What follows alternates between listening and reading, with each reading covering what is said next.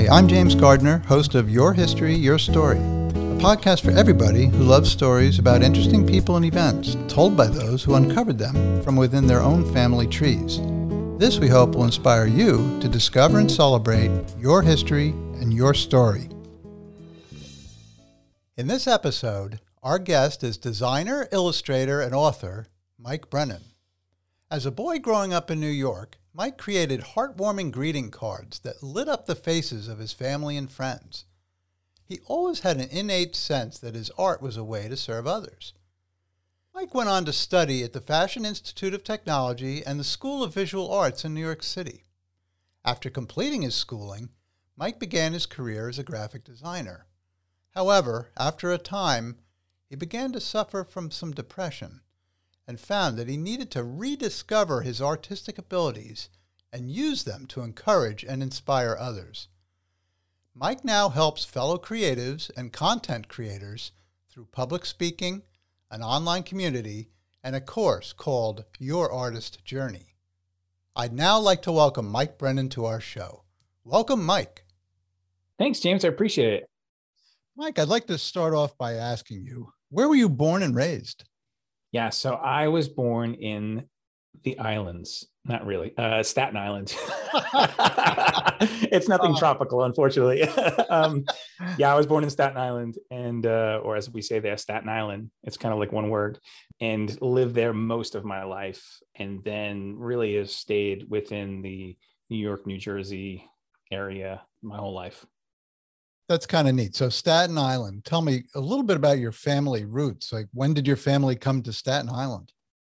Uh, that's a good question. I think it was my grandparents who came. I'm not really sure at what point. Um, I think they were a little bit older, but my parents were first generation Staten Islanders. And so there were always those conversations of like, oh, we remember when the mall wasn't there and it used to be farmland and, you know, whatever those kind of things were, uh, you know, the days gone by.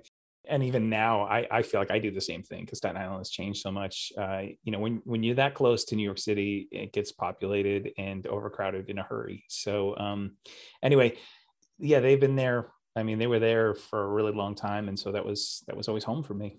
Yeah. You know, I remember our church did a uh, an outreach after Hurricane Sandy, and we went to Staten Island. Yes. And there was such terrible devastation there after that storm. Did you have any family out there on the on Staten Island at that time? I, I did, and I still have family there, but thankfully they weren't in those areas that were, you know, widely affected like that from Sandy. Yeah. So tell me, Michael, do you have any kind of special memories, uh, childhood memories from uh, growing up in Staten Island? Yes. Uh, I don't know that they're necessarily tied to only being in Staten Island, um, but my world when I was a kid, you know, I was very shy. I was like painfully shy. And I really kept to myself a lot because I was one of those kids where if I started to feel like attention was being called to me, I would get embarrassed. I would feel the heat rise in me and I'd feel like, uh, you know, people are looking at me and, you know, I would just kind of really turn inward. And so early on, I watched a lot of TV, um, a lot of cartoons, a lot of uh, comic strips and comic books. That's really what my world was filled with. I loved them so much that I joke around and say that I actually wanted to be a cartoon when I grew up. And when I figured out I couldn't do that, I, I said, well, the next best thing is to be an artist. So always with stories, always with you know these incredible characters and adventures and you know all these stories and, and that i just fell in love with uh, and so that was really the the basis for so much of what was to come later for me so, did you have any specific favorite characters in comics or on TV or cartoons? Yeah, I mean, I loved Looney Tunes, you know, Bugs Bunny and the whole gang. Uh, oh, yeah. I always found the voices really awesome as well. I always tried to mimic voices. I went through a, phase in, in college where I was kind of like the annoying guy um, who would just always try to do all these voices all the time. And, um, you know, I just enjoyed it because again, it was it was fun. It was uh, it was something that I just really loved the comedy and the timing of things. You know, I think that's where I learned a lot of of my comedic timing, de- definitely from Looney Tunes, and oh, um, you know, even appreciating things that were from a different time in history that I didn't necessarily know anything about. You know, there were there were things that you know I was like, I don't really understand the context, but I enjoyed it nonetheless. So Looney Tunes definitely, and then there was some comic strips that I really enjoyed, like Calvin and Hobbes. Um, you know, the boy who has the imagination, you know, to do all these wild things with his, uh, you know, stuffed uh, tiger, and um, then also Bloom County. I was really into that because of one of the characters, uh, Opus, who was a penguin, you know, with this really big nose and just very. Um, it was an odd comic strip for sure, but uh, for whatever reason, I really resonated with a couple of the characters in there, and used to try to take my hand at drawing them, you know. And and um, I remember creating when I was in the eighth grade. I had this English teacher, Mrs. Harris, and she loved Bloom County also, and we used to talk about it all the time and talk about Opus. And so I was like, you know what, I'm going to create a piece of art for my teacher of Opus and give it to her. And I did that. And I, I'll never forget that her face lit up and she was like, You made this for me? And I was like, Yeah, absolutely. Because we talk about it all the time. And she went and she hung it up right on the side of the, the bulletin board that was next to the blackboard.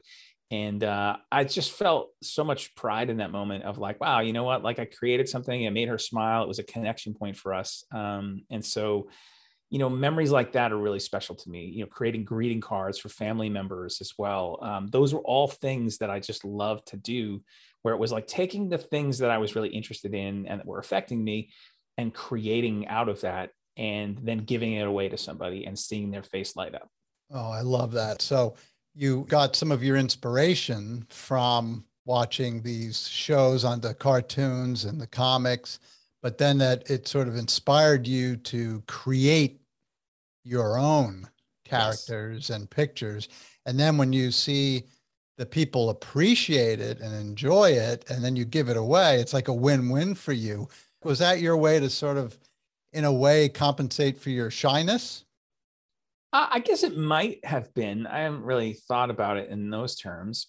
You know, because when you're a kid, you're just kind of showing up and you want to play and you're just, you're a lot less inhibited as far as doing what you're interested in uh, to a certain degree, you know. Yeah. And so for me, it was like, hey, I really love art. I really love drawing. It's something I do by myself, so I don't have to worry about other kids picking on me or you know any of that yeah. kind of stuff. Yeah, I hear And you. so you know, and then again, giving it away to people that were around me, that were in my life, that I loved, that meant something to me, and you know, it formed a connection. I would never have put it in those terms, obviously, when I was a kid. I didn't realize that, but looking back, that was the thing that for me was like, oh, it's not just about simply creating, it's also about connecting. So, did your parents recognize your artistic ability as well? Yes, absolutely. Uh, they always encouraged me. You know, they would put things up on the fridge like you know typical parents would do, um, and it was funny because you know, I remember actually early on, I did this pencil drawing of Jackie Gleason from the Honeymooners. Did you? And yeah, I did. And I was really, I, I was young. Um, but I had seen a picture in a magazine and I used that as a reference and I did this, this portrait. And I just remember my parents being like, Hey, that's really cool. Like you should send that to him. Uh, Cause at this time he was still alive. And, you know, I was kind of like, ah, I don't know, you know, and I felt a little bit like self-conscious, but then also it was well, I don't want to give my artwork away, like to send it out in the mail. And who knows if he's actually going to get it, what's going to happen to it. I don't, yeah. you know, uh, sadly, I don't really know what happened to that portrait that I did earlier on. I probably should have just sent it to him, but that was one that I, I kind of held back, unfortunately. But they were always very supportive in that and realized that as I got older, it was like, okay, this is really something that he's interested in. You know, it was time for school. And I was pretty adamant about going to art school somehow I thought it was going to be spiteful where I told them, well, if I don't go to art school, I'm not going to school at all. You know, I'll shipwreck my life and show you, you know. take that, take that. exactly. How did that go with your parents? I mean, when you said I want to go to art school, what did they say? Yeah, they they were like, "Are you sure?" Um, you know, and I understand that. It's it's every parent wants to see their child excel and do well and not struggle. And the thought of the starving artist is so pervasive in our culture yeah. that it's hard for that to not be the prevailing thought. Mm-hmm. And so when I had those conversations, you know, especially like my dad, he was a New York City detective. And so very different world. And I joke about it because he was at one time teaching in the police academy that was a couple of blocks away from the School of Visual Arts, one of the buildings in the campus there. Mm-hmm. And he used to be with his fellow officers, and they would look out at a certain point and they would joke about how you know all the weirdos at the art school and how they had to arrest somebody because of drugs or whatever and he made a statement of something like you know you know no kid of mine is ever going to go to a school like that well ps years later that's the exact school that i ended up going to.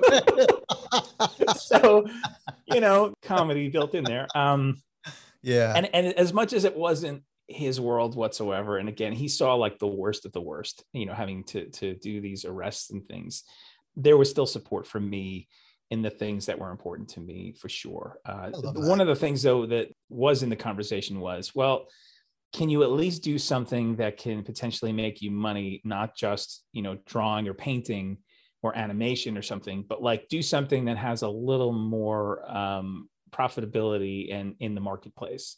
And so I had decided on graphic design for that because I was also like, you know, I'm into music and, and I really like a lot of the pop culture stuff. And so if I can get involved with designing things for some of those, you know, either bands or, or organizations, um, that could be a win as well.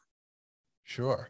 So tell us about your college experience. What was that like for you? Yeah, you know, I loved college. I went to uh, Fashion Institute of Technology first. I joke about that too because I'm like, you could never tell from the way that I dress. I'm not the uh, the fashion icon.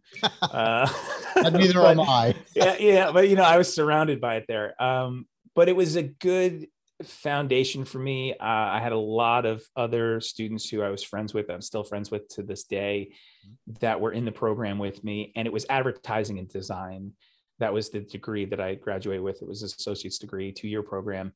And I just really fell in love with the various classes that I had in packaging design and advertising and graphic design. And, you know, it was really giving you this base and this introduction to some things that are more specific within graphic design. So you were supposed to identify, okay, where is it that you really want to zero in on? is it you know specifically graphic design? Maybe it's editorial design for magazines.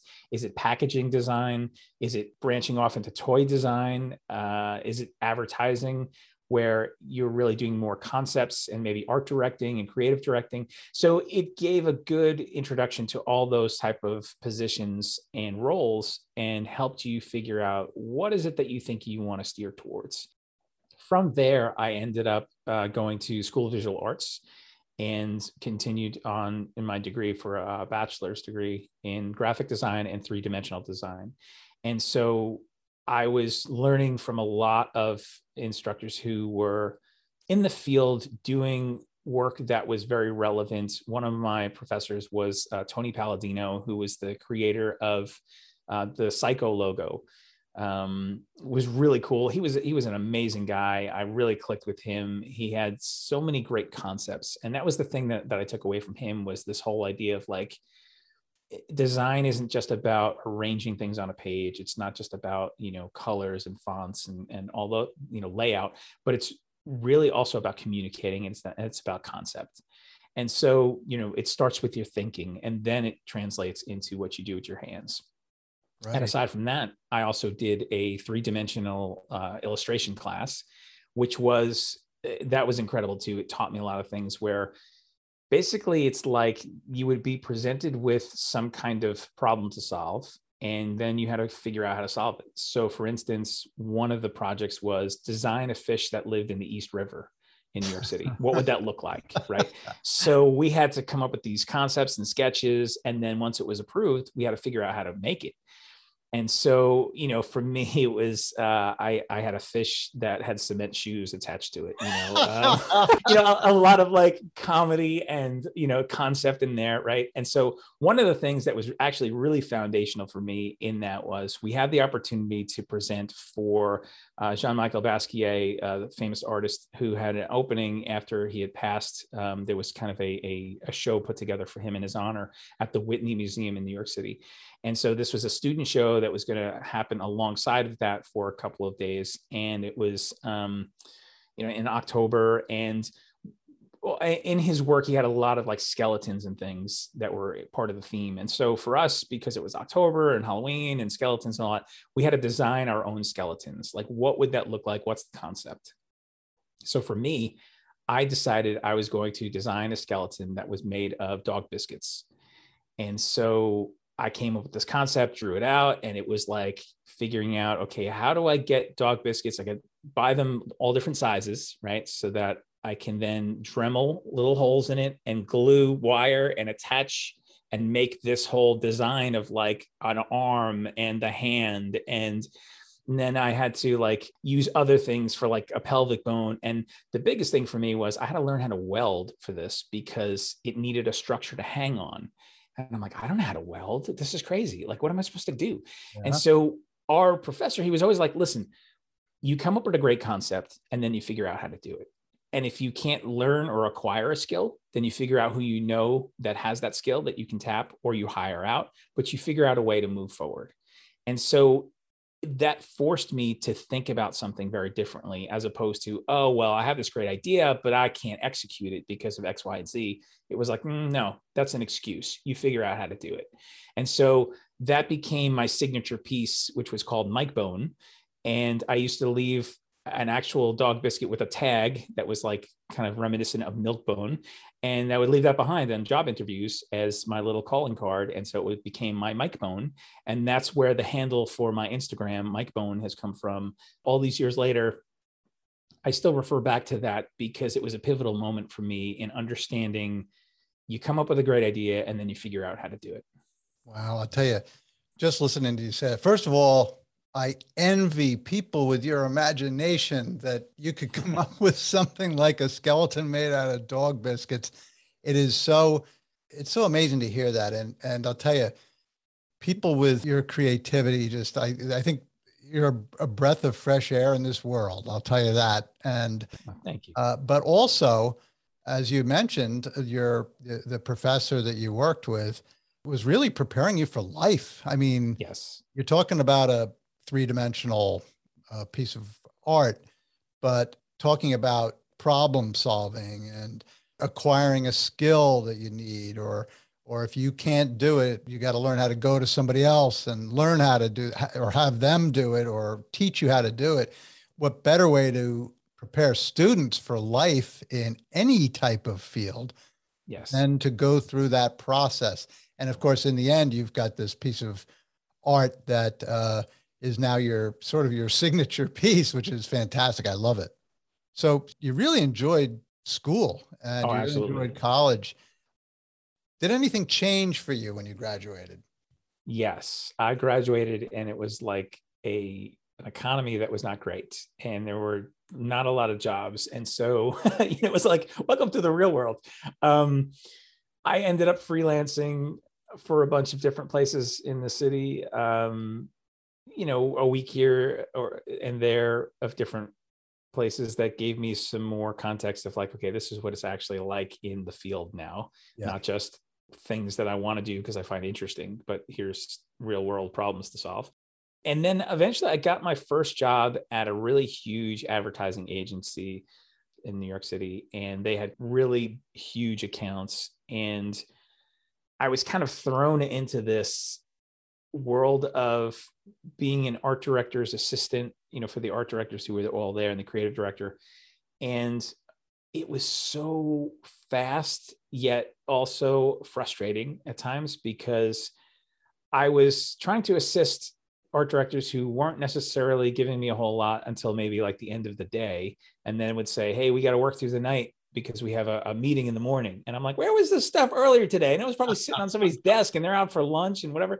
So it was a little frustrating. And beyond that, there was also something was happening within the culture of the, the organization where they would do what they called flushing the creative system, which basically meant they went on a firing spree of firing not only art directors, but copywriters and people in all sorts of positions across the board to get some new blood in there and to just change some things up. But it felt like being on the Titanic. People were like, I don't know if I'm next. I don't know what's happening. And it was just a very stressful environment. And it was also not very personable. and so I, I, struggled with that. I only lasted about a year there, and then I ended up going to another place where I was doing magazine layout, which I loved, but I was the art department. So right. it was very, you know, the extremes. Um, but each one showed me that there were different problems to solve. That one wasn't necessarily greater than the other. You just had to figure out how to thrive in each situation. Hmm. But in both cases, you were getting valuable experience. Exactly at least in your thinking in your own mind is this the type of thing that i want to do for the rest of my life or right. or am i going to learn from it and it's going to help me decide what i do want to do yeah for sure yeah yeah so then what happened after the second job? How long were you there? I was there for about i want to say four years or so. Um, there was a staff change that happened there and then kind of a turnover where a new editor came in and we kind of clashed. And then you know, this was kind of a, a track that I was on for a while where every once in a while, every say like, I don't know, three, four years or so, I'd be in a position and then I would hit the ceiling for whatever reason. Either it was a staffing change or maybe it was I started to feel a little bored or felt capped with my abilities. Um, and there was really nowhere else to go within the organization. Mm-hmm. And so around that time, I was really struggling also with this whole thing of, okay, I'm now at a magazine that there has a deadline of every two weeks, and I really love the people. I love the place. It was close to home. The commute was great, but I felt like I couldn't even really enjoy the work that I was doing, and I had another deadline right behind it. Yeah. And then on top of that, I started to feel like, is what I'm doing actually making a difference? Like, is there any significance to what it is that I'm contributing? Mm. on a bigger scale. And I was really wrestling with that too, because I was plugged in with my home church where I was doing a lot of volunteer ministry stuff. And that's where I felt like my heart was coming alive. That's where I felt like, you know what, that stuff is where I can see that I'm making more of a difference. It's in the lives of people. And I felt the tug towards full time ministry. Didn't really know what that was going to look like, didn't really understand how that could be a path forward. I'm kind of like, all right, God, like, are you sure? Because, like, remember, I'm the artist. I don't know about like going to seminary and Hebrew and Greek and all that. I'm the artist, you know, right? so, but um, long story short, I ended up having a position where moved out to Long Island and where my best friend growing up, he was a youth pastor at a church and they needed somebody to assist with various things. I call it the slash job in ministry. It's basically all the things that nobody else wants to do. right? it's uh, you know, it was it was nursery slash college ministry slash some worship leading slash a little bit of design slash whatever else happened to happen in there. And so that was a, a career change for me that was really crazy because it meant selling a home that we had just bought. It was a trajectory of life that all of a sudden was going in a completely different direction. Right. It was, um, you know, our first child was on the way. So it was like a lot of like, oh, okay, life is going to look really different right now. And so that led us to move to Long Island and become part of this church in this capacity. And then eventually there was an evening service that happened there that was more like rock and roll church, if you will, um, which was definitely more of me and my friends you know style and way of communicating and, and what we had wished that we had when we grew up honestly as a church. And so this is back before there were a lot more of these type of churches than there are today. And the thing just really was attracting a lot of not only high school and college but also some other families who were looking for something different and they felt like it was being um, things were being communicated in a way that was relevant and relatable and so uh, about five years into that position or so, maybe it was three. I don't know. I kind of lose track of some of it, but um, my friends said, "Hey, you know, I really feel like God is saying to plant a church and to start start our own church. Uh, is that something that you feel like you want to, you know, do? Is it something you feel called to?" And so I was contemplating that, praying about that for a while, and I felt like, yeah, you know what, this is this is what we're going to do. And so we launched out and started our own church. Wow and it's still there today. It's thriving. It's, it's, doing great. He's still the senior pastor there. And the thing took off like a rocket. We had a church that was um, kind of surrendering assets because they had dwindled. And so they turned over a building and all the, the remaining assets to us. Um, so right from the beginning, we had a building, we had a, a little bit of, you know, whatever the assets were there. Um, we started with, uh, I believe, three services, but quickly went to five services on wow, a Sunday. A lot of services. Yes, because we were capped by the size of the building, unfortunately. Yeah. But Oh, there yeah. was so many people coming in, and it was such a special time. And there were so many people coming to faith, and it was like, it was crazy, and it was phenomenal, and it was taxing. I mean, it was it was in a word, it was ministry. Um, we had a situation also where someone put a three million dollar lotto ticket in the offering plate, and that was crazy because then all of a sudden the media got a hold of that. And it's like three of us on staff and all of a sudden uh, they're hounding us for interviews and people are coming out of the woodwork for hey we hear you got money. Can you donate? You know that kind of thing. Yeah, sure. um, and then you know just trying to figure out what's next and all that. So anyway all that stuff it just kept growing and thriving. And yet what was happening for me i came into the role there as really uh, an associate pastor kind of position but was doing a lot of other roles to get things up and running that were great in the beginning because it was sort of creative. It was creating ministries and it was dealing with church branding and it was dealing with a lot of things to kind of start up. And then once things kind of got going for a while, there were younger guys who I released, you know, doing um, uh, worship leading responsibilities to and some other creative responsibilities. And eventually found myself in some roles where they're really more administrative and not really in my gifting. And I felt like I was starting to lose myself a bit. And one day somebody came to me and they said, You know, I think you are suffering from depression. And I was like, What are you talking about? I'm not like home on the couch, like crying and like sad. I'm like, I'm too busy to be depressed. You know, I didn't have an understanding of truly what depression was, nor did I realize that that was actually true, that I was suffering from depression. Hmm. And so as time went on, it got worse and it became this thing where it was obvious I needed to leave the church that I helped start, but I didn't really know what to do, where to go. And so, you know, I felt chewed up from ministry. At this point, it's a lot of stripping away, a season of loss. It was, we need to sell our house because we don't know where we're going to end up. We need to leave our faith community. We need to leave family who are in that same community. Um, there's finances wrapped up in that. Like all these things all in one bowl, when one thing starts to unravel, it affects everything else. And so we found ourselves in this place of just really not knowing what was next, a lot of stripping away. And at that point, also, I'd found out that my dad had cancer and it progressed rapidly. Oh. And I, what brought me to New Jersey was actually a position in another church. And that was as a graphic designer. And so I kind of felt like, all right, at least I can kind of go back into design world, sort of. Uh, it's and it's in a ministry context, so it's kind of bridging the gap. But the first week I started there, my dad passed away, Oh, and um, it was just rock bottom. It was, is this what life has become now? Like, I, I don't understand how all this happened, and wrestling through a lot of faith issues myself of like, you know, God, how can you let this happen? And you know, um, just wrestling. And in the midst of all that, I heard the voice say, Come back to your own art, come back to your personal art. Because it had been about 10 years since I had done any art for myself and really anything professionally, having been out of design world and, and you know, professional creative work. And I was like, I don't really know what that looks like. I don't know if I can do that but I remember thinking to myself, I need to try because I need this for me, not for somebody else's project, not for a client. deadlines.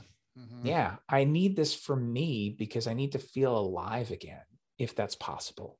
I blew off the dust of some of my old art supplies from college.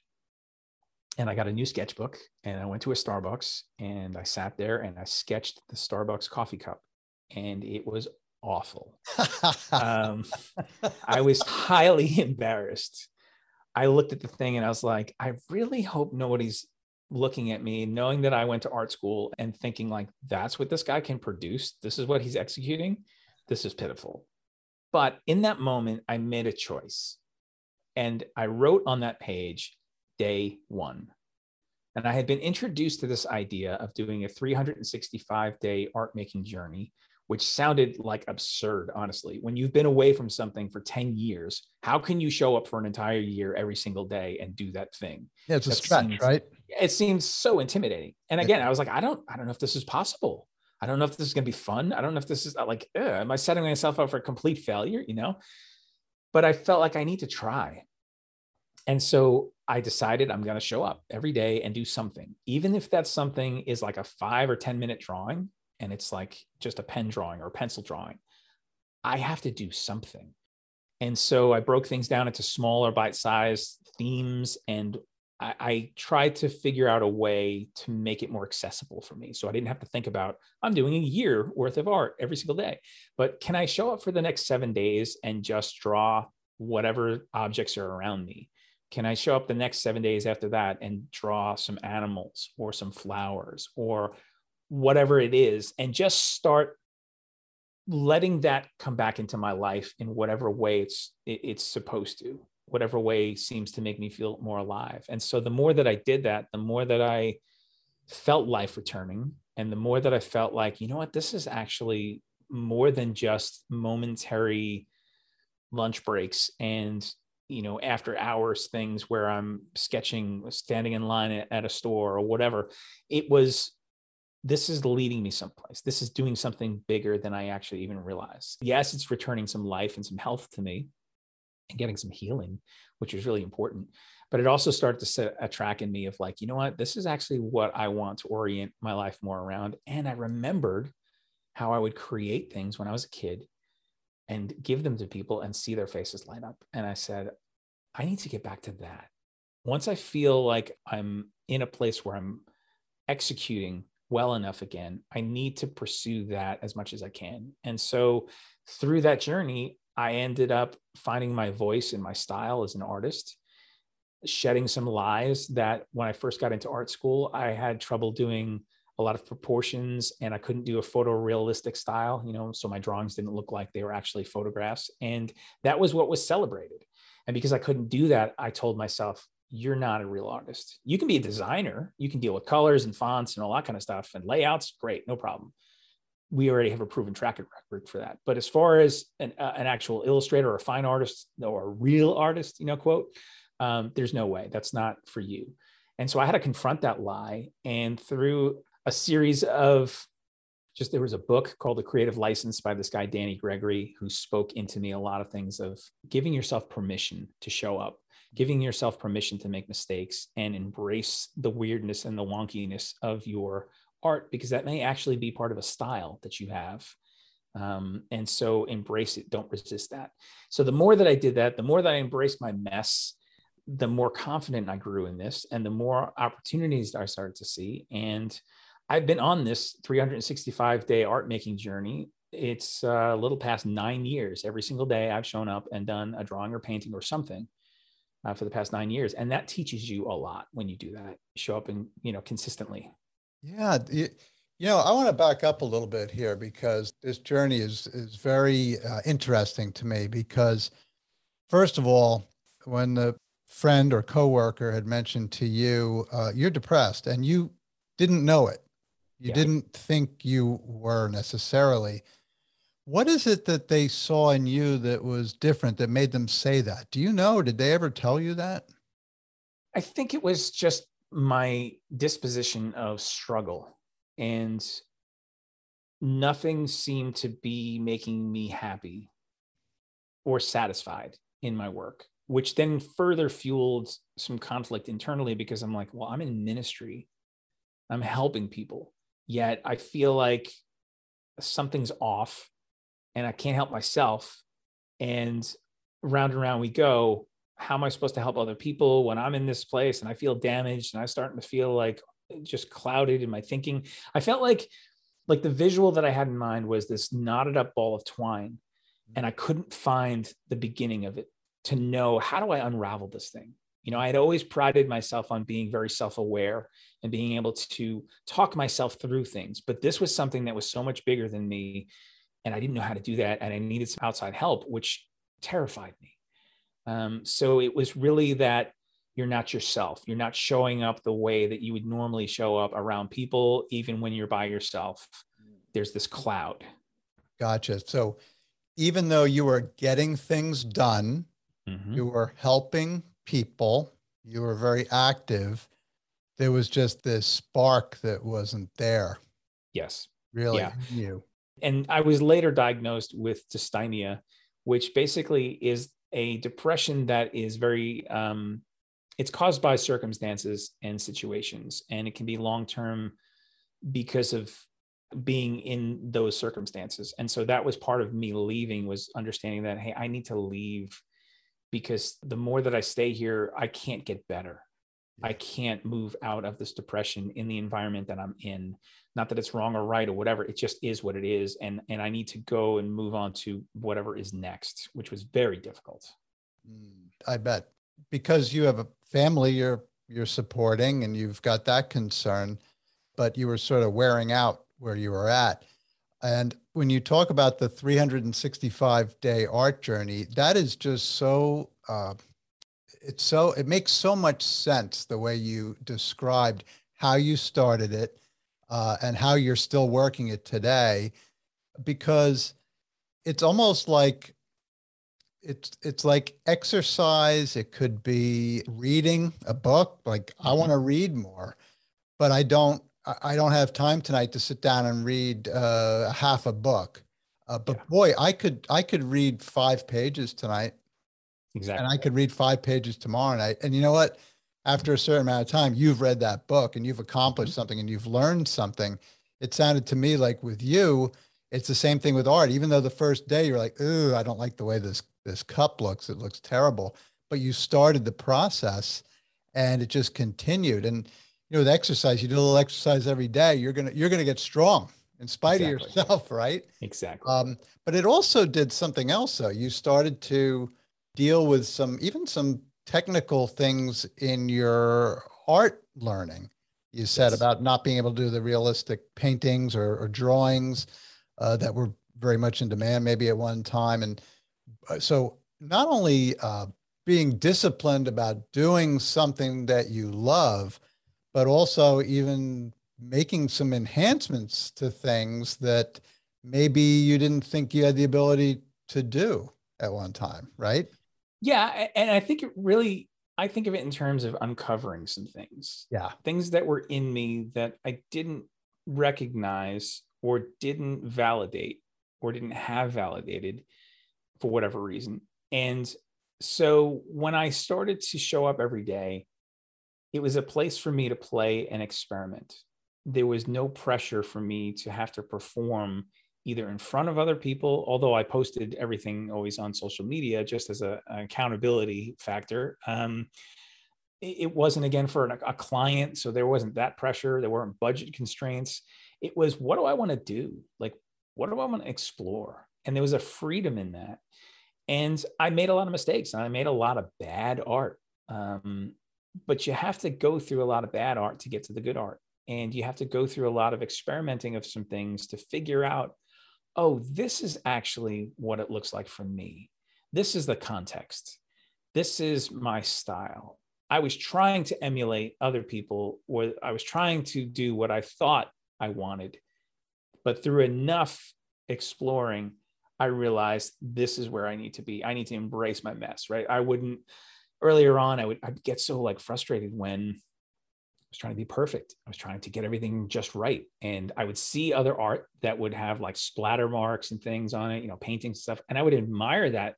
But then I would also say, like, how can those people do that? I mean, you spend all this time on this piece of artwork and then you're going to take some paint and you're going to splatter it on it. Like, it just seems so chaotic and out of control. What if you ruin it? Right.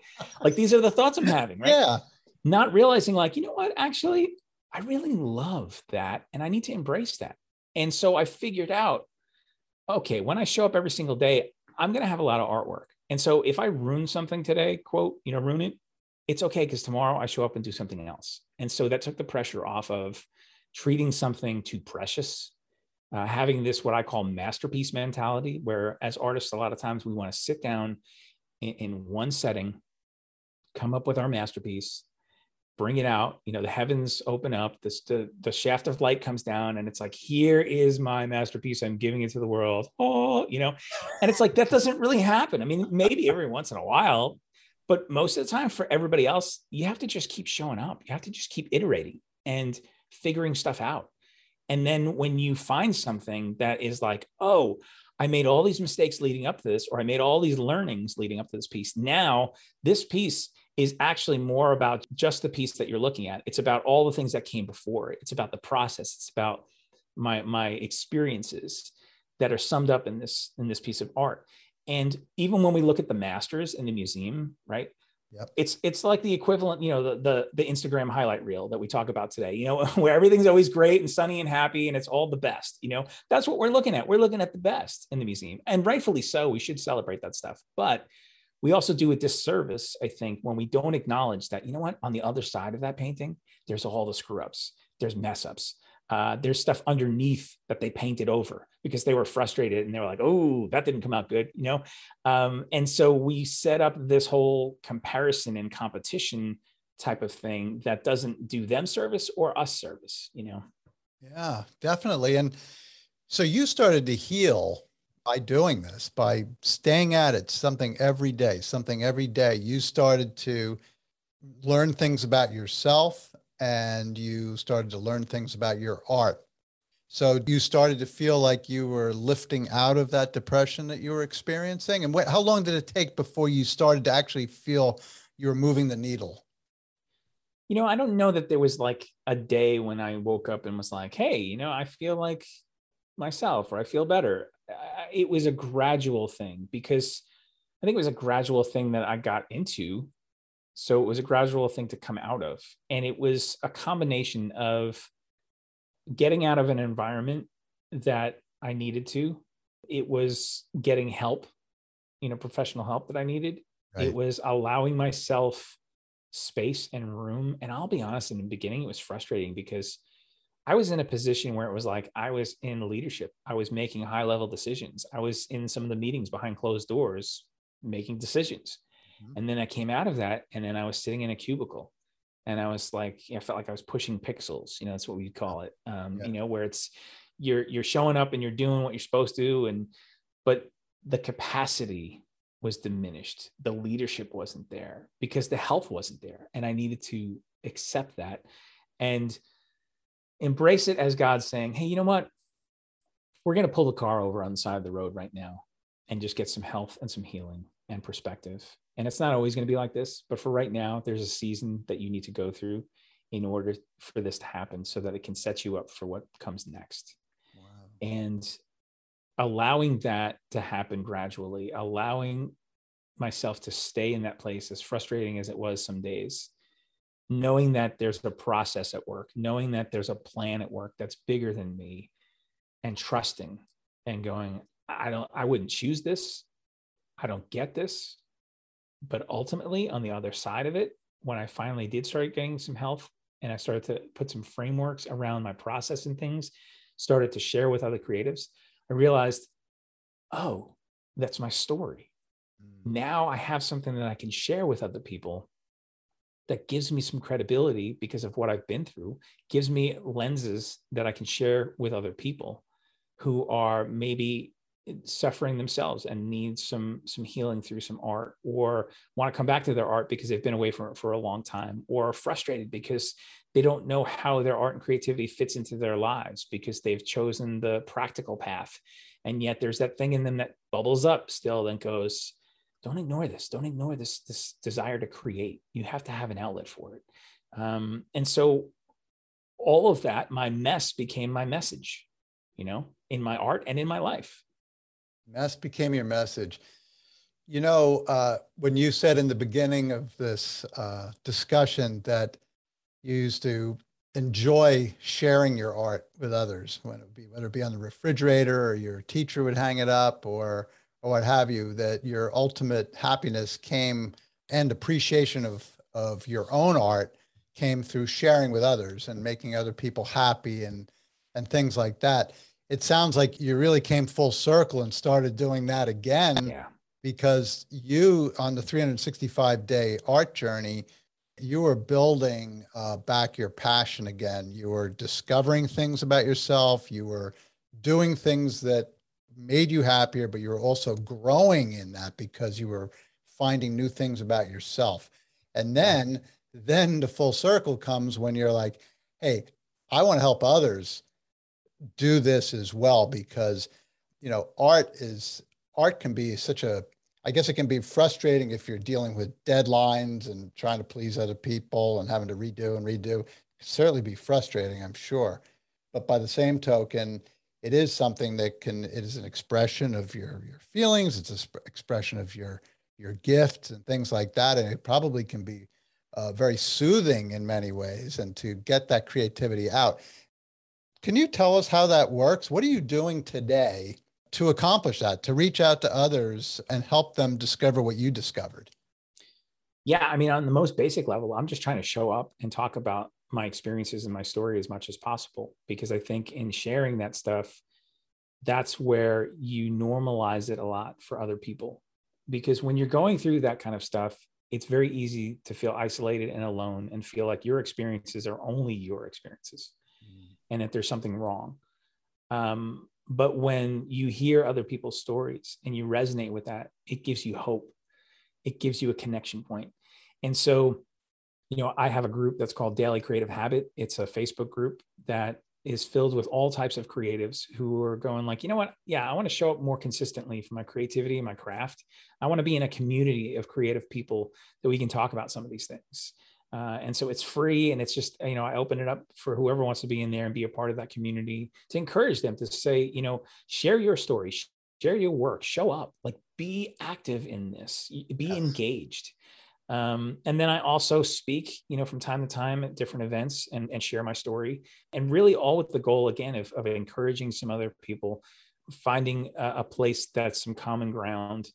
And I feel like if if in whatever way my experiences, the stuff that I wish I didn't have to go through, the stuff I don't, it's not comfortable to talk about in the beginning, if there's a way that that can be redeemed for somebody else, then I'm like, you know what?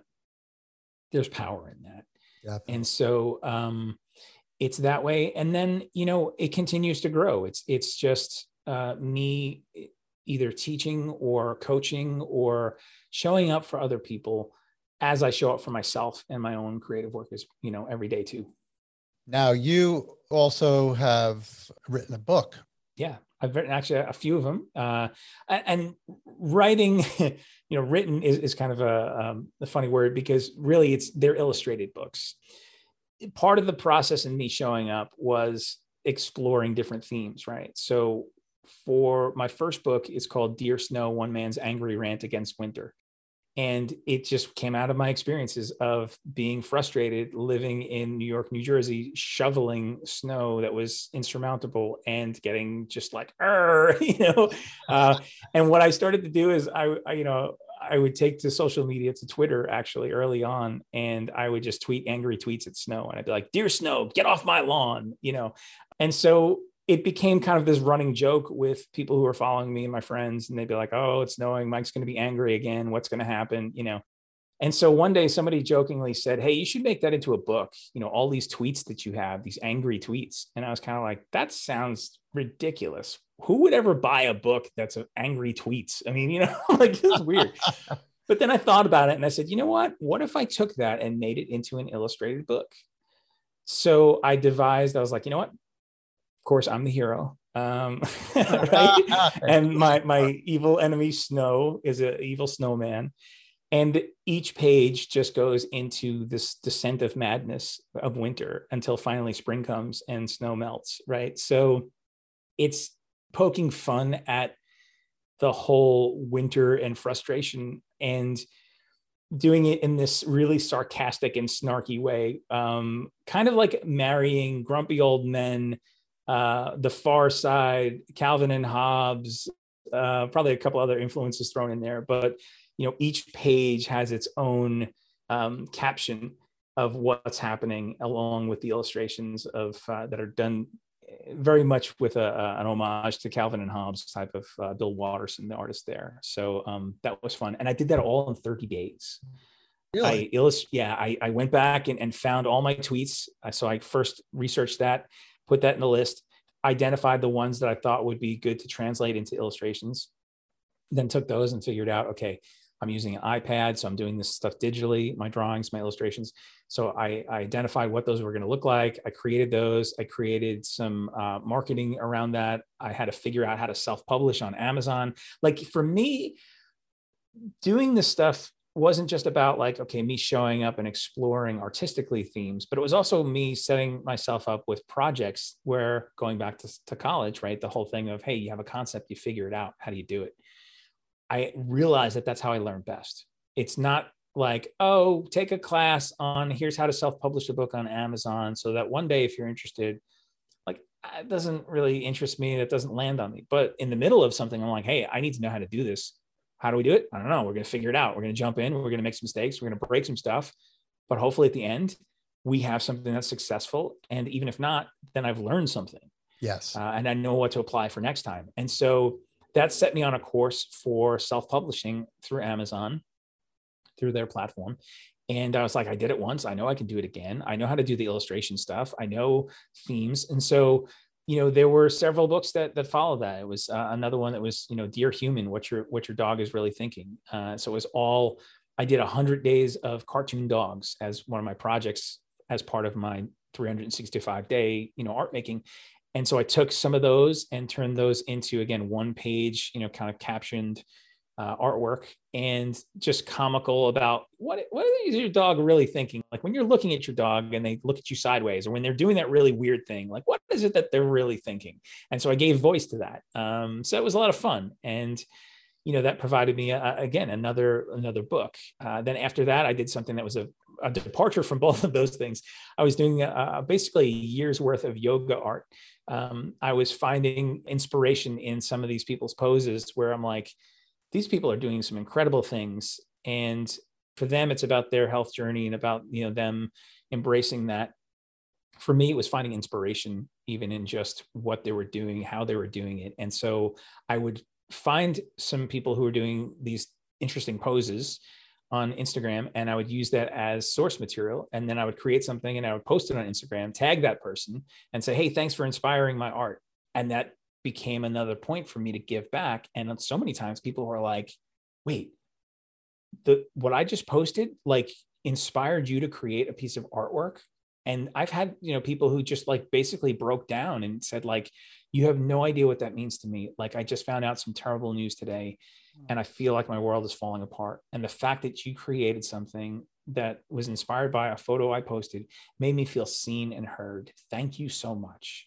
Oh. Um, powerful moments like that. So anyway, I had a whole year's worth of yoga art and everybody's looking at me kind of going like mike what is wrong with you? Like you're you don't even do yoga. Like are you okay? You feeling well? You know? Right? You don't even like, do yoga like you're it. a 40 something overweight white guy. Like what the heck is going on with the yoga stuff? Right? And i'm like i get it. I understand. Right? But it was just a place i was in where i felt like this was something I needed to explore more. And so, with all the stuff that I had, I said, okay, well, here's source material. I've already done the work. Turn this into a book, right? Because that's what you do. You you create, then you figure out what else can I do with this. Okay, I've shared it on social media. I've used blog posts. I've you know maybe sold some prints or whatever I've done with it and sent it to people, you know, as just some encouragement. But yeah, what if I made a collection in a book? And then I thought to myself, well, that's okay but I don't want it just to be a book page after page of all this art that I did that's kind of like, hey, check out my yoga art. Yay. You know, if you're into yoga, cool. But I was like, there's an opportunity here for something else. And that whole thing of me, not just, it's not just about the creating, it's about me connecting, right? That's always a theme. Recognizing that, leaning into that. And I said, well, I'm going to select some artwork and say, reach out to these people who inspired this art and invite them to be a part of this project. Would you like to be a part of this book that I'm putting together. I'll give you a little area where you can share your social media handle or a website or you know what does yoga mean to you? Why do you do this? Why is this important to you? So I did that with these 16 strong ladies, uh, everyone who was a stay-at-home mom to a CEO of a company, and invited them into this, and they were so honored. And it was great because, again, it was this community thing, it was this connection thing. And so that's The Art of Yoga, uh, that book that I published. And then more recently, I did uh, is Infectious Art. It's uh, pandemic pop culture portraits. When COVID first hit, and I realized like, okay, this is hanging around for a little while. We're going into lockdown and quarantine and dealing with you know toilet paper shortage and hand sanitizer and all the stuff that was happening day to day. I was creating art out of those moments and in a way that was kind of a wink, wink, nudge, nudge, because there was so much heaviness that I was like, we need a little levity in this, not to make light of what's happening, but just to, to bring a little bit of joy if possible. Yeah. And so I tied it to a lot of pop culture stuff where it was pop culture icons, you know, so it was, you know, Darth Vader with his mask, right? You know, we always know Darth Vader has the mask and the breathing and the whole that thing. And he's got another mask on top of that. And he's like, what? Can't can a guy be too careful? You know? Um, and then, you know, it was it was a, a illustration of, you know, Bob Ross. And it was he has a mask on and he's like, you know, keep your happy little phlegm to yourself, you know, and Michael Jackson, you know, with his gloves, right? The one glove. And it was like, you know, hey, have you seen my other glove? Because I really need it right now. You know, like, so all these kind of funny little quips that I illustrated in this really loose portrait style that I came upon and compiled this book for Infectious Art. And that's again available on Amazon. With each thing that I was doing, I was trying to figure out, okay, where do I need to repeat a process and where do I need to do something different to change it up a little bit? Right. So all of your books are available on Amazon. Yep. Mike, you also do a podcast, I understand? I do. I Could do. you tell us about that? Absolutely. Yeah, my podcast is called Creative Chats. And it'll be two years. Uh, actually, this year, yes, it's, it's October is two years. And I started it because I wanted to have some conversations with people in creative fields that I wouldn't necessarily have been able to do otherwise. You know, people, some people like where I really respected their work, but I wasn't going to be like calling them up and being like, hey, really like your stuff. I'm a fan of it. And like, isn't that cool? Like, can we have coffee? Can we talk? And, you know, um, it's kind of old Saturday Night Live skit uh, with Chris Farley, where you, he would be with somebody who was famous and be like, hey, remember that thing you did? Yeah, it was really cool. Yeah. And then there was like nothing to talk about. it was really awkward. and I was like, it can't be that. It can't be that. So I was like, you know what? If I have the podcast, if I start this podcast, I want to have conversations with creative people across all different types of expressions. I want to give voice to their story, their journey, their process, and just be curious about them because I found that I really needed those when I was, you know, and I still do. I, I resonate with other people's stories. So I know there were times when I was dealing with things and hearing somebody else talk about how they went through it or or sharing some resources that were really helpful for them. Those were the moments that were really big for me. And so I figured, you know, if I can have these conversations with people, then I can record them. So it's not just my benefit, but I can share it with other people. And so that again, other creatives can feel like maybe they're not so alone. And so um, it's a weekly show. Most of it is interview style. I've had, um, you know, some people on there like Butch Hartman, who is the creator of Fairly Odd Parents animated series that's, you know, really, really popular, as well as some others. I've had uh, Michael Sweet, frontman of Stryper, the old 80s Christian metal band. Uh, that, that was my band when I was in high school. so that was, a, that was one of those, definitely, that was like, uh, this is more of me of a fan, kind of geeking out a little bit. Uh, but then also other people who are just friends who are visual artists or musicians, uh, even entrepreneurs because i found that you know as creative people we need to also think about the business side and think about how are we connecting with an audience? How are we building systems and positioning ourselves in a marketplace if we're trying to sell the work or trying to monetize in any sort of way at all? And there's a lot of people who have been really creative when it comes to building businesses and systems. And what can we learn from that? So it's not just creativity in terms of drawing and painting music and things that you would typically think of but really a thread of creativity that can run through whatever expression it is, it doesn't really matter. How can we find that common thread that we can apply to whatever our context is? Right. Now, uh, your podcast is, is it available on most of the major platforms? Yep, all the major platforms, Apple and Spotify and Google Play and all the other things that are always coming out. wow, if you just search up Creative Chats and if you have trouble, put my name in there, Mike Brennan, it'll come up right away. Yeah, so it sounds to me that you're creating and connecting and you're helping people and it's I think that's your that's your true passion. You know, this is a audio podcast, but I can see on this Zoom call your artwork, some of your just a small sample of your artwork hanging in your office behind you. I see some amazing stuff there. Uh, you're such a creative guy. I'm going to leave you with this question. Mike, what do you want your legacy to be? Hmm. That's a big question. It is um, huge. I think I want my legacy to be that I really lived and that as I lived, I used my creativity and used all the things that God put in me, leveraged that to make people feel seen and heard and elevated other people, helped them in their own journeys. Well, you answered that beautifully. That's great, Mike. Thanks. Are there any other projects you have for the future that maybe are on the drawing board? They're sort of uh, just starting to be hatched in your imagination. Do you have anything that you can tell us about? Yeah, I try to make sure that there's always something happening and that I'm pushing into some areas that are new for me just to keep things fresh. Uh, I've done a little bit lately. Um, a matter of fact, it was last night. I just recorded a demo with a company called Etcher, and I'm doing some workshop stuff with them as far as teaching my style on the iPad using this program called Procreate. And so, looking for other opportunities of how I can share some of my knowledge and and um, some of my journey and um, you know just really looking to expand opportunities to share my story and connect with people in whatever way that looks like. If that's uh, in a coaching session with somebody or if that's speaking at an event leaning into those opportunities for connection and creation. Well, thank you for that. And I know that your story is very inspirational, and I think it's going to help a lot of people and Mike, I really want to thank you for being a guest on uh, our podcast. You've been really terrific. And I, I, wish you all the best in what you do.